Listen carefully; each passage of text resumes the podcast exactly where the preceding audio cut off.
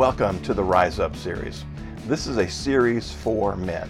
The world is knocking men down and trying to keep them from their God ordained purpose to lead others out of darkness and into the light. Every man knows what it feels like to get knocked down, but not every man knows how to get back up again. And if a man gets knocked down enough times, he may even stop trying to get back up again. This series is intended to help men stand against the onslaught from the culture that might knock them down, and will help those men who have been knocked down to get back up again. God has called you to a higher purpose. Welcome to Rise Up.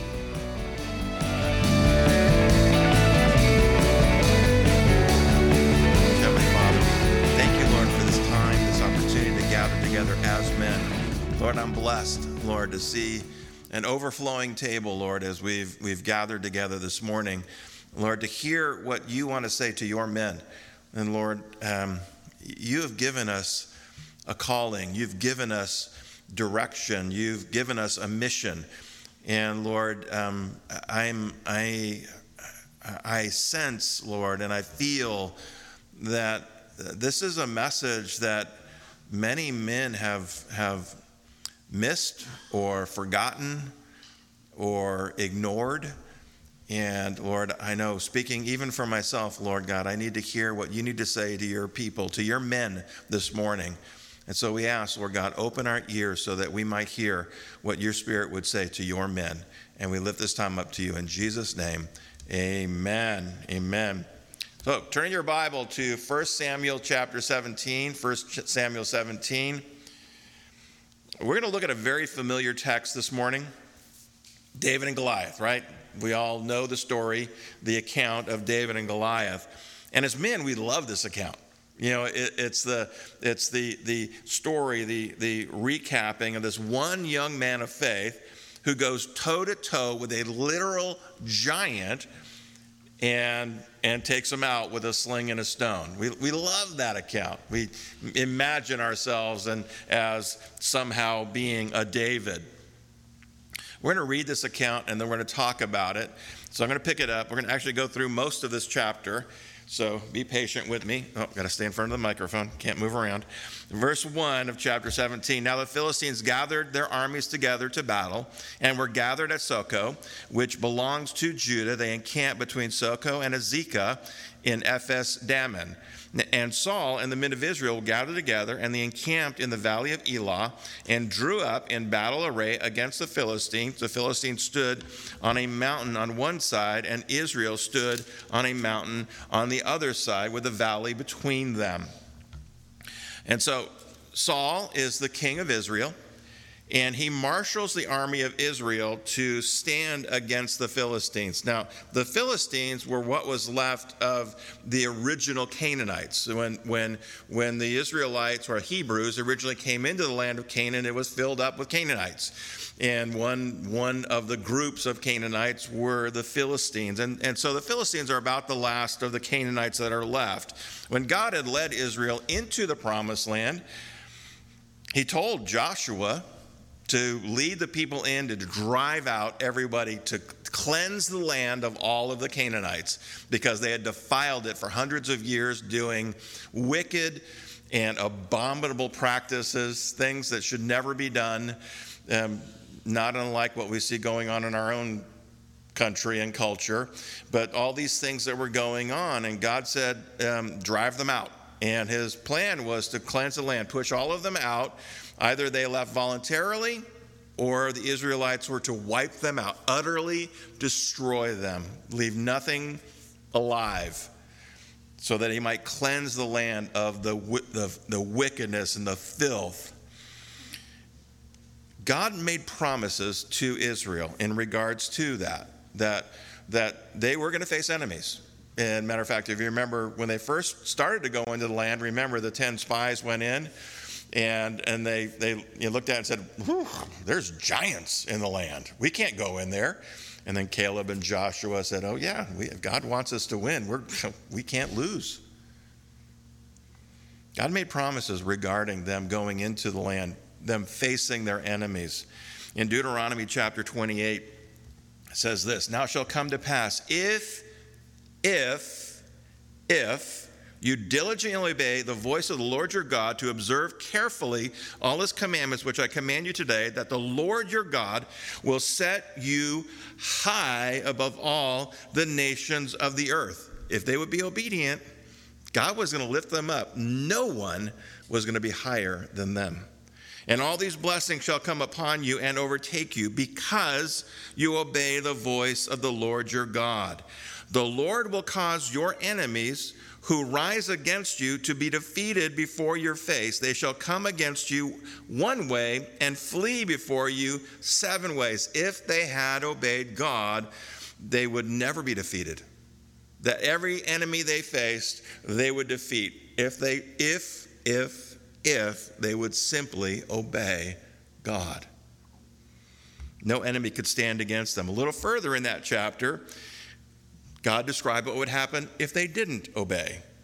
And verses 15 and then 25 through 26 says this And it shall come to pass, if you do not obey the voice of the Lord your God, to observe carefully all his commandments, his statutes, which I command you today, that all these curses shall come upon you and overtake you. The Lord will cause you to be defeated before your enemies. You shall go out one way against them and flee seven ways before them, and you shall become troublesome to all the kingdoms of the earth.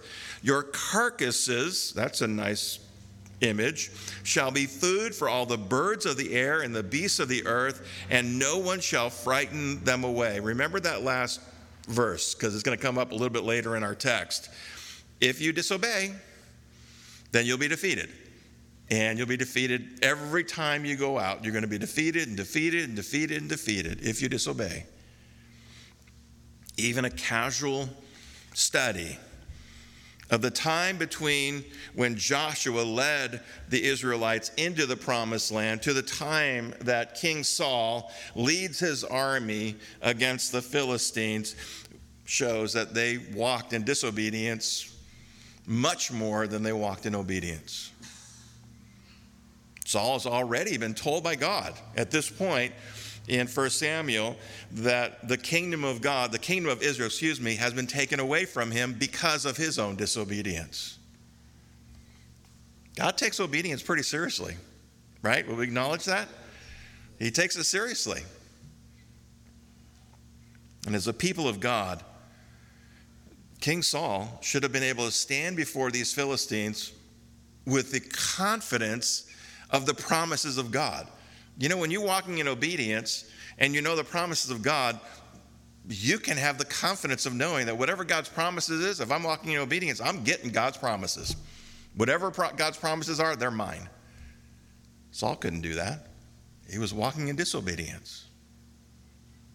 The fact that there were Philistines in the promised land was a rebuke to the nation of Israel, to their disobedience, saying if they had been obedient, there wouldn't be any Philistines. There wouldn't be any Philistines not only in the land of Israel, but there wouldn't be any Philistines at all because they would have already driven them all out. Chapter, still back in 1 Samuel, verse 4. And a champion went out from the camp of the Philistines named Goliath from Gath, whose height was six cubits and a span, nine feet nine inches. He had a bronze helmet on his head, and he was armed with a coat of mail, and the weight of the coat was 5,000 shekels of bronze. That's pretty heavy. And he had a bronze armor on his legs and bronze javelin between his shoulders.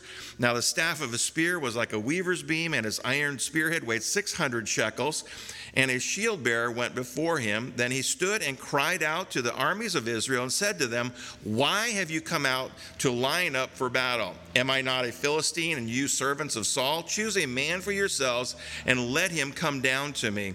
If he is able to fight with me and kill me, then we will be your servants. But if I prevail against him and kill him, then you shall be our servants and serve us. And the Philistine said, I defy the armies of Israel this day. Give me a man that we may fight together. Goliath is a behemoth, a massive man, nine feet nine inches tall. Now, we don't, there aren't any nine feet nine inch tall guys around today.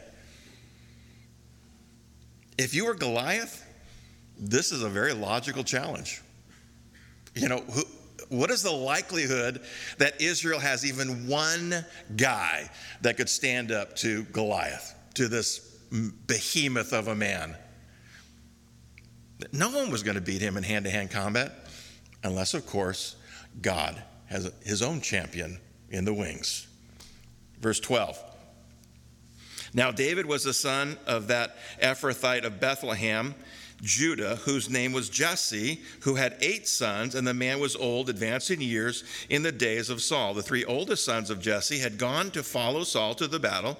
The names of his three sons who went to the battle were Eliab, the firstborn, next to him, Abinadab, and the third, Shammah. David was the youngest and three oldest followed Saul, but David occasionally went and returned from Saul to feed his father's sheep at Bethlehem. Now, David was probably in his late teens, maybe early 20s.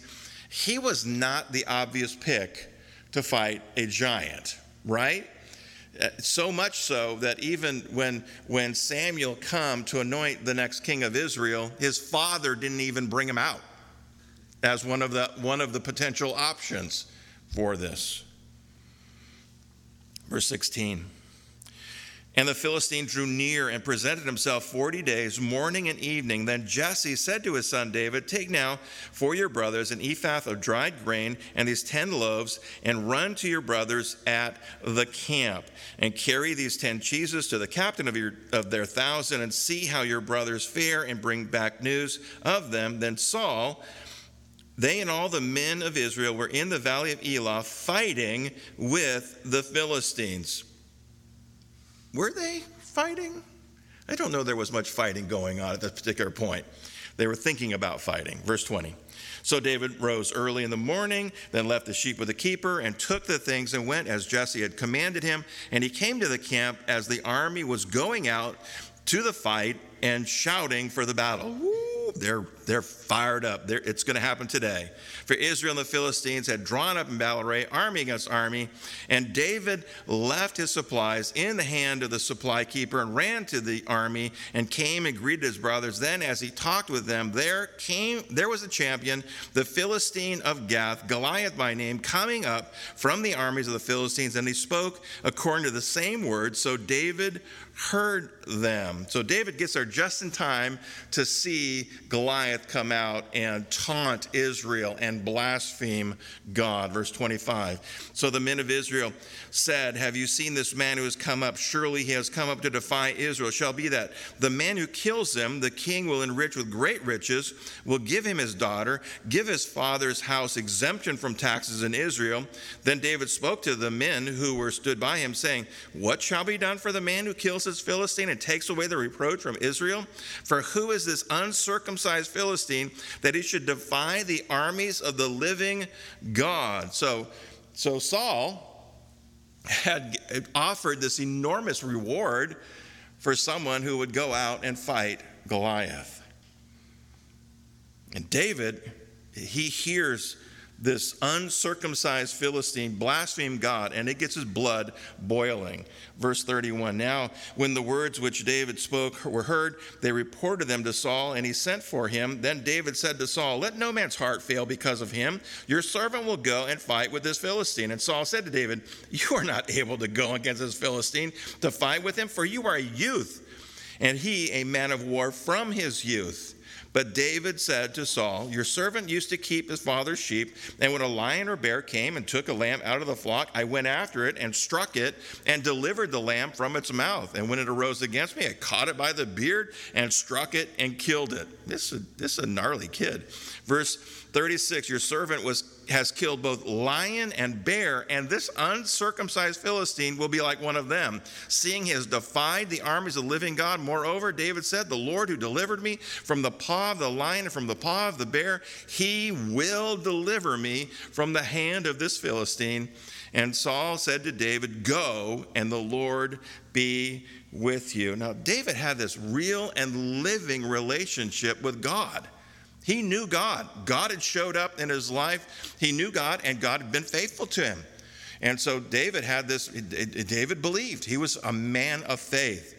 Even as young as he was, he knew who God was, and he believed that there was nothing that God couldn't do.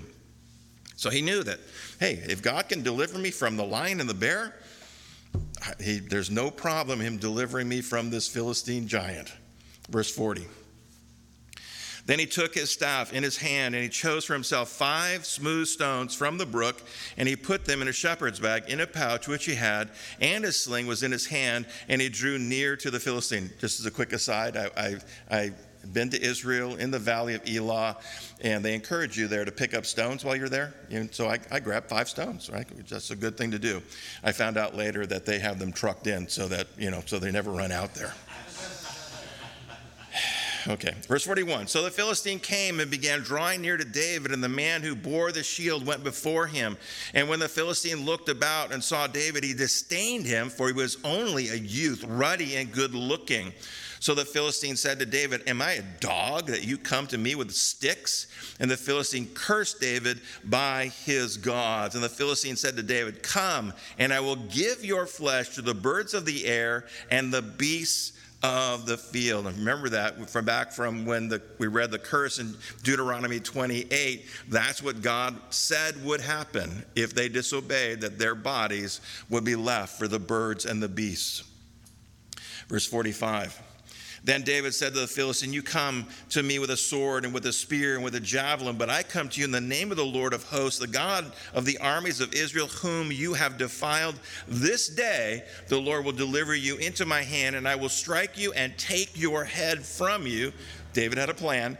And this day I will give the carcasses of the camp of the Philistines to the birds of the air and the beasts of the wild, the wild beasts of the earth, that all the earth may know that there is a God in Israel.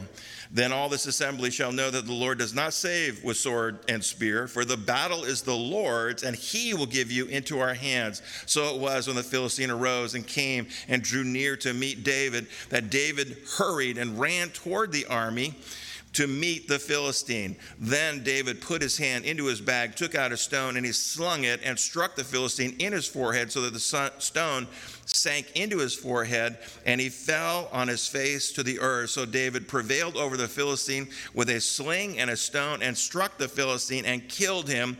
But there was no sword in the hand of David. Therefore, David ran, stood over the Philistine, took his sword, drew it out of its sheath, and killed him and cut off his head with it. So God does this radical thing through this kid. And, and, and it's an amazing thing. He, he, this young man of faith, and this, this account is an awesome display of God's faithfulness to those who are faithful. When, when we walk in faith, when we walk in obedience to God, God loves that, and he, he loves to show off with those who will be faithful to him. It's a fascinating account of God winning a victory using something that everyone around him was despising. Everybody looked at David and said, You can't do this. You can't do that, David. You're not, you're not able to do this. But David believed. David believed God. And so God took a shepherd boy to, to destroy this Philistine giant. And as amazing as this account is, it leaves me asking a question Why did it take this young shepherd boy to win this battle? Well, you might think, well, it was because the Philistine army was stronger than the army of Israel. Hmm. I don't think so. Let's continue reading, verse 51, second half. And when the Philistines saw that their champion was dead, they fled. Now the men of Israel and Judah arose, shouted, and pursued the Philistines as far as the entrance of the valley to the gates of Ekron, and the wounded of Philistines fell along the road of Shaaraim, even as far as Gath and Ekron. Then the children of Israel returned from chasing the Philistines, and they plundered their tents. Without Goliath, without the giant, the Philistine army fled like a bunch of scared girls, squealing all the way back to their cities. So, why did it take the faith of a shepherd boy to win this battle? Look back at verse 12. I skipped over verse 12 when I was reading the rest of it. Verse 12 says this Now David was Nope.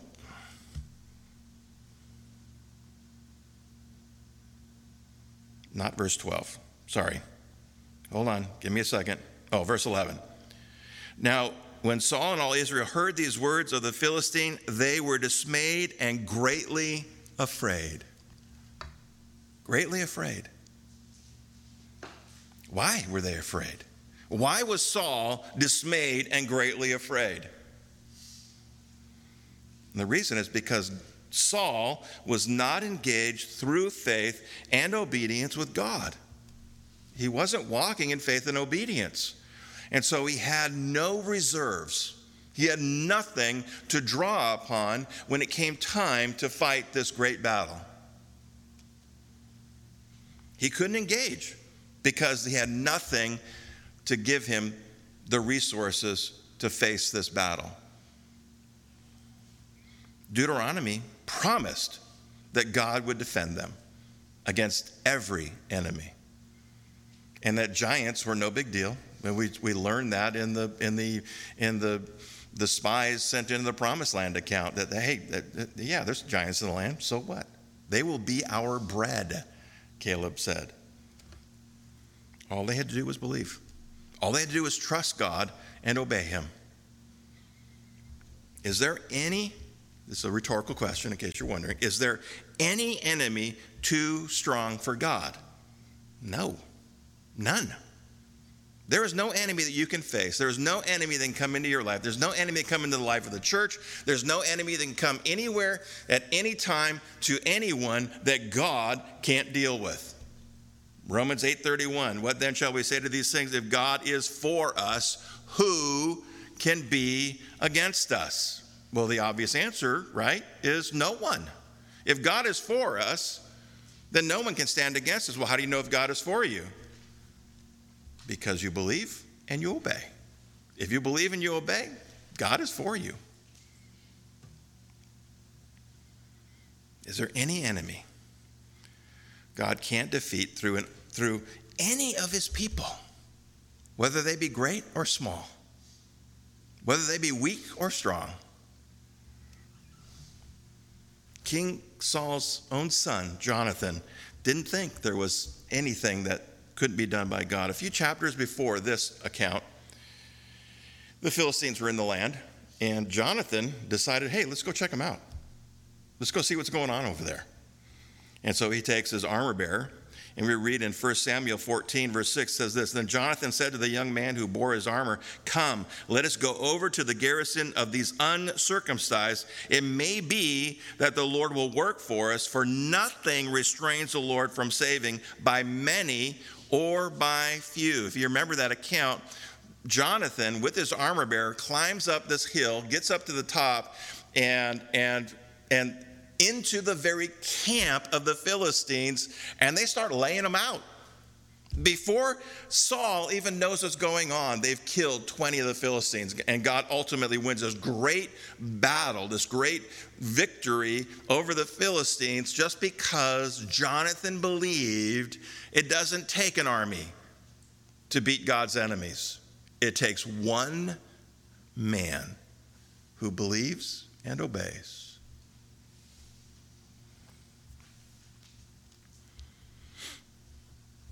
That was before. This is now. Verse 24.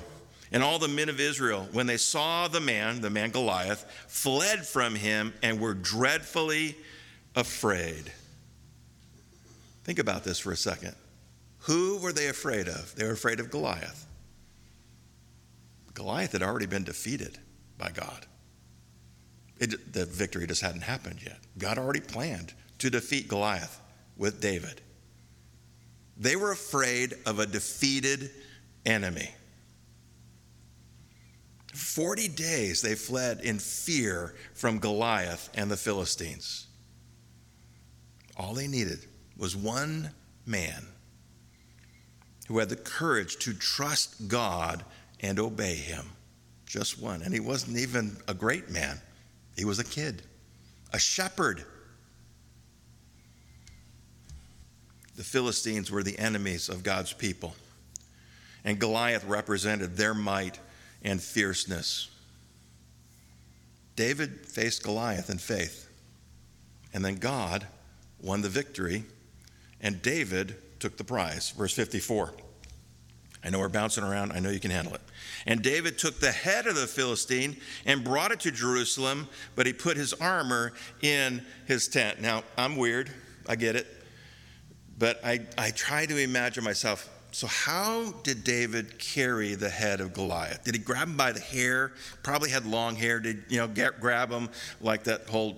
I don't remember the whatever that movie was with never mind. But anyways, did he, did he grab him by the hair, or or maybe did he you know stick it under his arm like you know like a football, or maybe stick his fingers in his nostrils like a bowling ball? And how did he carry it? Imagine his, his kid has just won this enormous victory. We have an enemy. 1 Peter 5 8, be sober, be vigilant, because your adversary, the devil, walks about like a roaring lion, seeking whom he may devour. Our enemy is a defeated enemy. When Jesus died on the cross for our sins, he defeated Satan. Now, there's still some battles that need to be fought because the ultimate victory doesn't come until Jesus comes back to establish his earthly kingdom and he kicks Satan to the curb in the pit forever. For most men, our enemy doesn't show up as an armor clad warrior giant screaming in our face and challenging us to a fight. For most men, the battle is not out there, it's in here. Our battle is with apathy, indifference, lack of concern, hopelessness, and so many other things that go on inside of us that keep us on the sidelines keep us inactive, keep us unengaged. Our problem is not that we're afraid of the enemy, we've gotten very comfortable with him. He's there, he's been there for a while, and we just have learned to live with him. Like the army of Israel, men are sitting on the sidelines and waiting for a David to show up. I'll just sit here waiting, and someday a David will show up, and then I'll go. Then I'll do. David would eventually be king. We know that. The Bible tells us he was the next king of Israel. And what followed him is a whole group of giant killers. We read of one account after another. The guy, David's mighty men killing giants. Saul had an army of men who said they were ready to fight for king and for God. But in the 40 days of Goliath's taunting, not one of them stepped forward to fight. They were dressed for the battle. They, they they made the sounds of battle. They lined up for battle, but there was no battle. They gave the appearance, they looked like they were ready to fight. But when the time came, they either stayed on the sidelines or they fled in terror. Guys, I think we, we have to look at a text like this and we have to ask ourselves the question where are we? Where, where are God's men?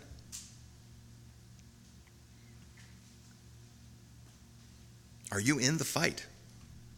And, and before you answer the question, yes, because I'm guessing most men would, would, yeah, of course I am.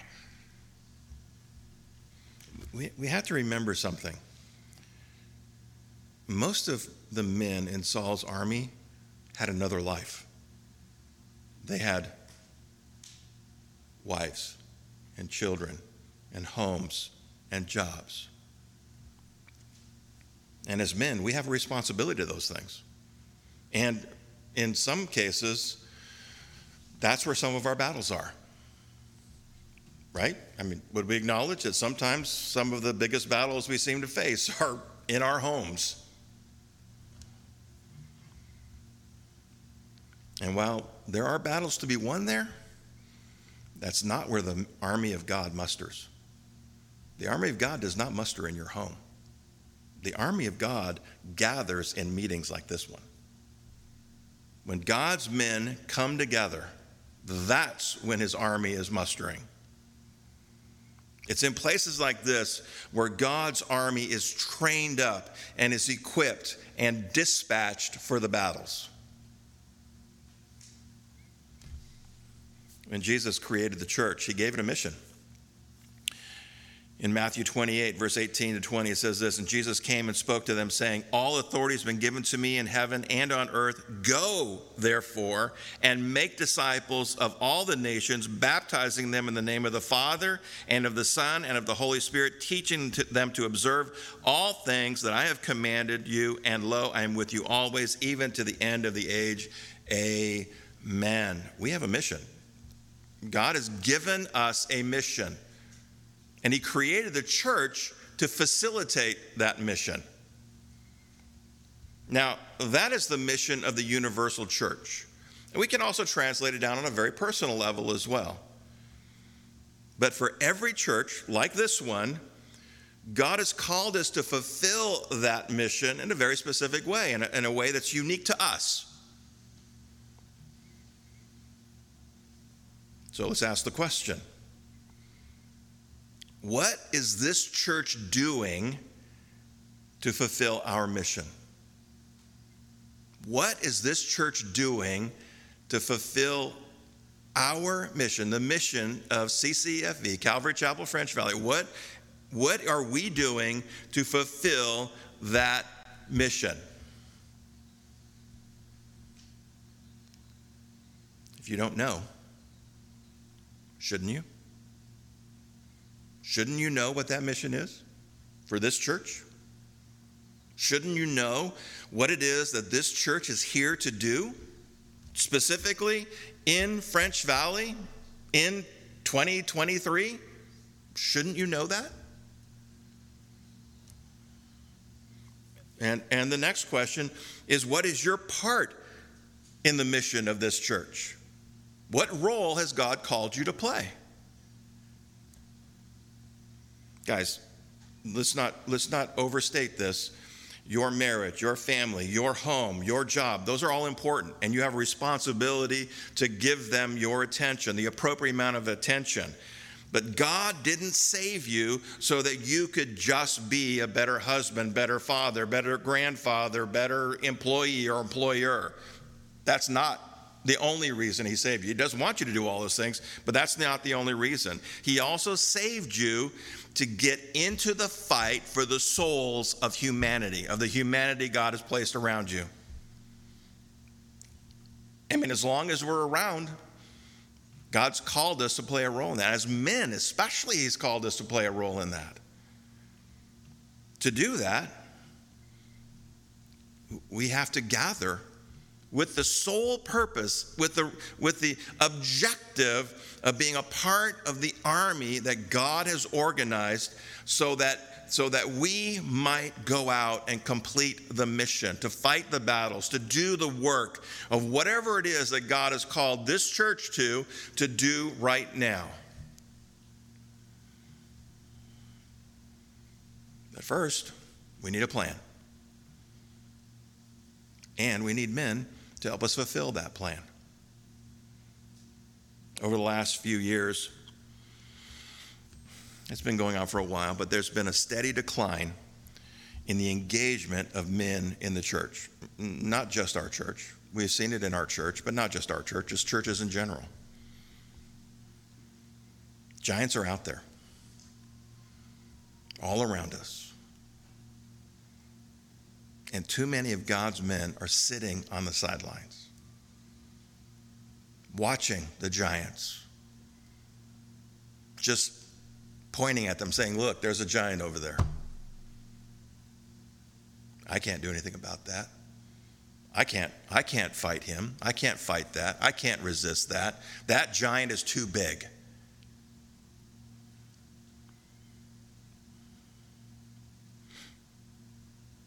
There are men just sitting around.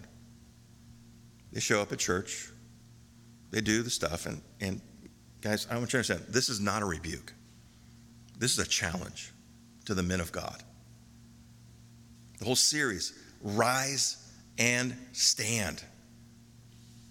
Not just stand still, stand and get engaged in the fight. There are men that are sitting on the sidelines that God would use to fight giants. So, what do you do? Well, first, you need to examine your priorities. Is being a part of God's plan to reach the world, the world around us? We don't have to reach the whole world. We don't reach the world that God has allowed us to have influence over. Is, is, is being a part of that plan a priority in your life? Or is it an afterthought? Well, if I don't have anything going on next weekend, maybe I'll get involved in something. Or is it a priority that God's plan is important? And if not, what can you do to adjust that?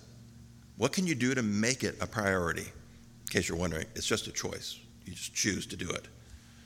Second, adjust your life so that you can be a part of the men's ministry. The men's ministry exists to prepare men to engage in the battle. That's what they exist for. They exist to get men involved, to get them engaged, to get them doing things.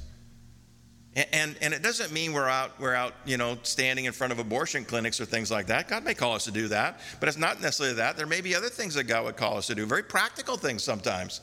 And I was talking with Jason today about, you know, some of the projects we want to do around here. Hey, just doing things like that, getting men together just to do something together changes us. I mean, right? I mean, have you guys experienced that? Just getting together with other men to do something, anything especially if we do it, you know, uh, with the idea of this is somehow serving God. It, it does something inside of us, it changes us spiritually. We need that. That's part of the work that God does to prepare us for the battle. The problem with the men of Israel, the army of Israel, is they had all the appearance of being ready for the battle, but they weren't really ready for the battle. They didn't spiritually have the tools they needed so that when that giant stood up, that they all looked at him and said, dude, that's one guy. There are thousands of us. If they had all swept over that guy, Goliath wouldn't have stood a chance. You know, I, I, you know, from this perspective, if that guy stood up and said, "Yeah, I challenge you, send one man out," shut up. I'm sending out a whole stinking army and wipe you out right now. You don't have to do what you don't have to do it the, the enemy's way. Do it God's way. Get a, become a part of the men's ministry, the men's breakfast, the Bible study. Whenever the men gather to do something, try to be there.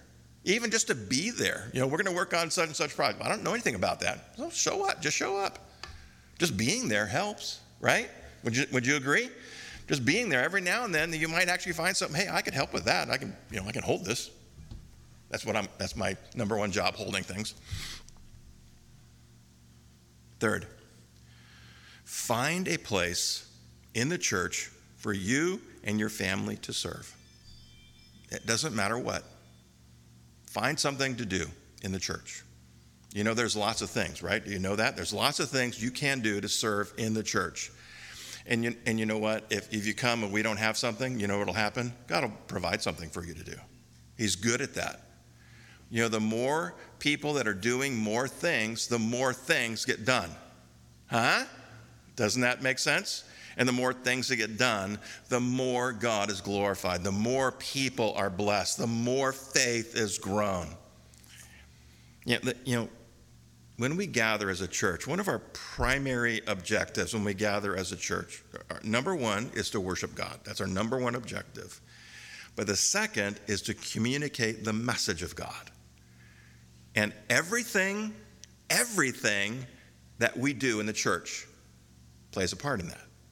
Doesn't matter what it is. You know, after we're done here, we're going to clean this up, right? We're going to reset this room back to what it looks like on Sunday mornings. That is part of communicating the message because we're preparing the room so that people can come and hear the message. Everything we do, whether it, it's cleaning or, or ushering or greeting or children's minute, whatever it might be, it's a part of communicating the message. There is something for you and your family to do in the church. Now, I'm, for the most part, I'm speaking to the choir. I'm preaching at the choir right now, but share it with somebody else. And if you, if you need help figuring that out, just ask. Anything you do helps. Fourth, encourage other men to get involved. You get involved, and then encourage other men to get involved. Listen, this occurred to me after I wrote the message. You know, if you invite a man to do something, to come to a breakfast, to come to a study, you don't know what God's plan is for that man. He might be a David.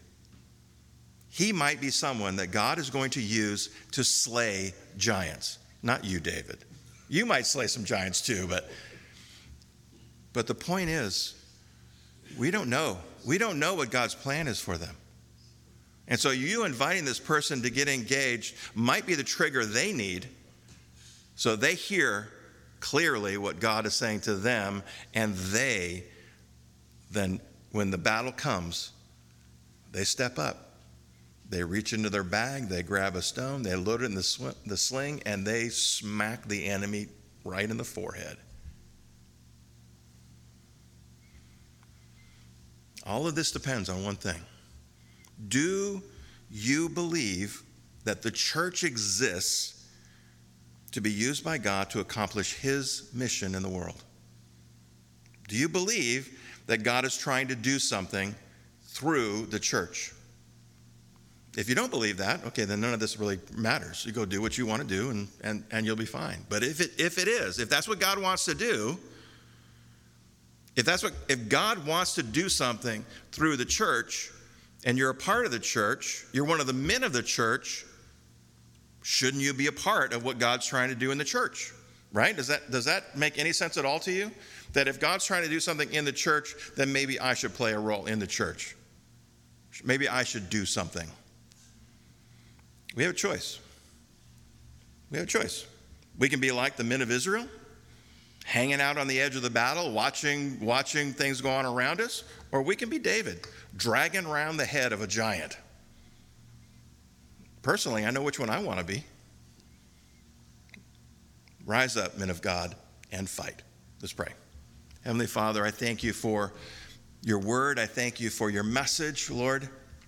And I pray for these men, Lord, that, that we would hear this message and, and, and not feel condemned, because that's not my purpose, that's not my desire, but that we might feel conviction if conviction is needed, I pray, Lord God, that we'd allow that conviction to minister to our hearts, to speak to our hearts. What, what, what, what should I be doing? I know I've allowed life to carry me. I, have I've allowed the flow of circumstances and situations and, and all the uh, things going on around me. I've allowed those things to carry me to where I am today.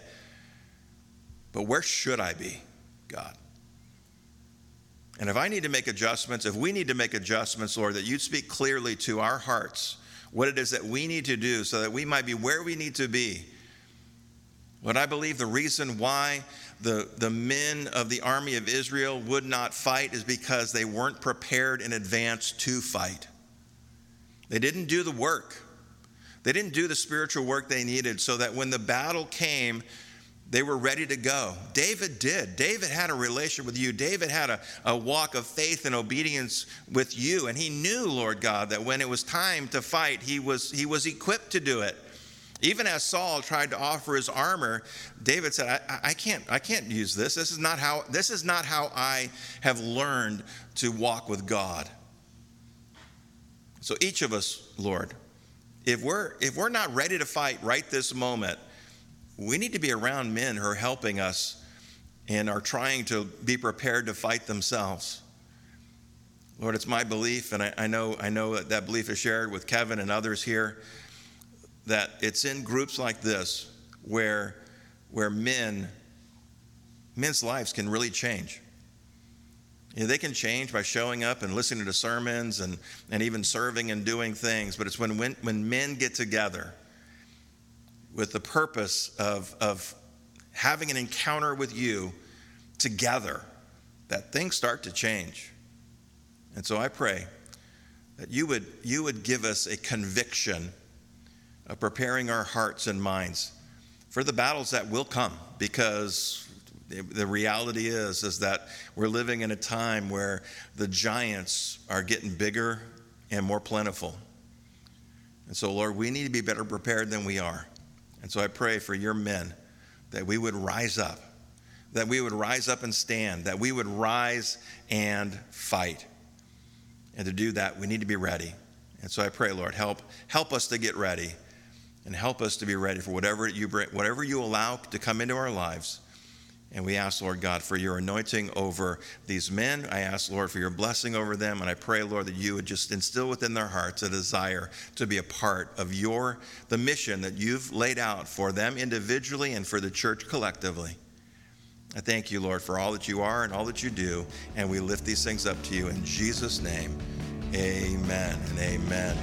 God bless you guys.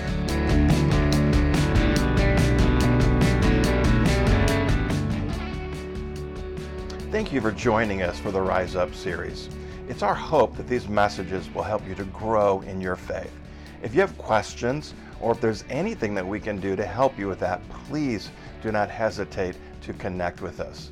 Go to calvaryfv.com slash connect to find all the ways that you can connect with us. As Christians, we are all connected in Christ. And one of the ways that we would like to engage with you is in the area of prayer please let us know how we can be praying with you. Send us an email to prayer at calvaryfv.com or text the word pray to 951 419 5396. If this material has blessed you in any way, has been useful to you in any way, please share it with someone. Also, please pray that God would use these messages to help others find hope in Jesus Christ. You can also partner with us financially by going to calvaryfv.com slash give or text the word give to 951 419 5396. Until next time, go be radical with Jesus.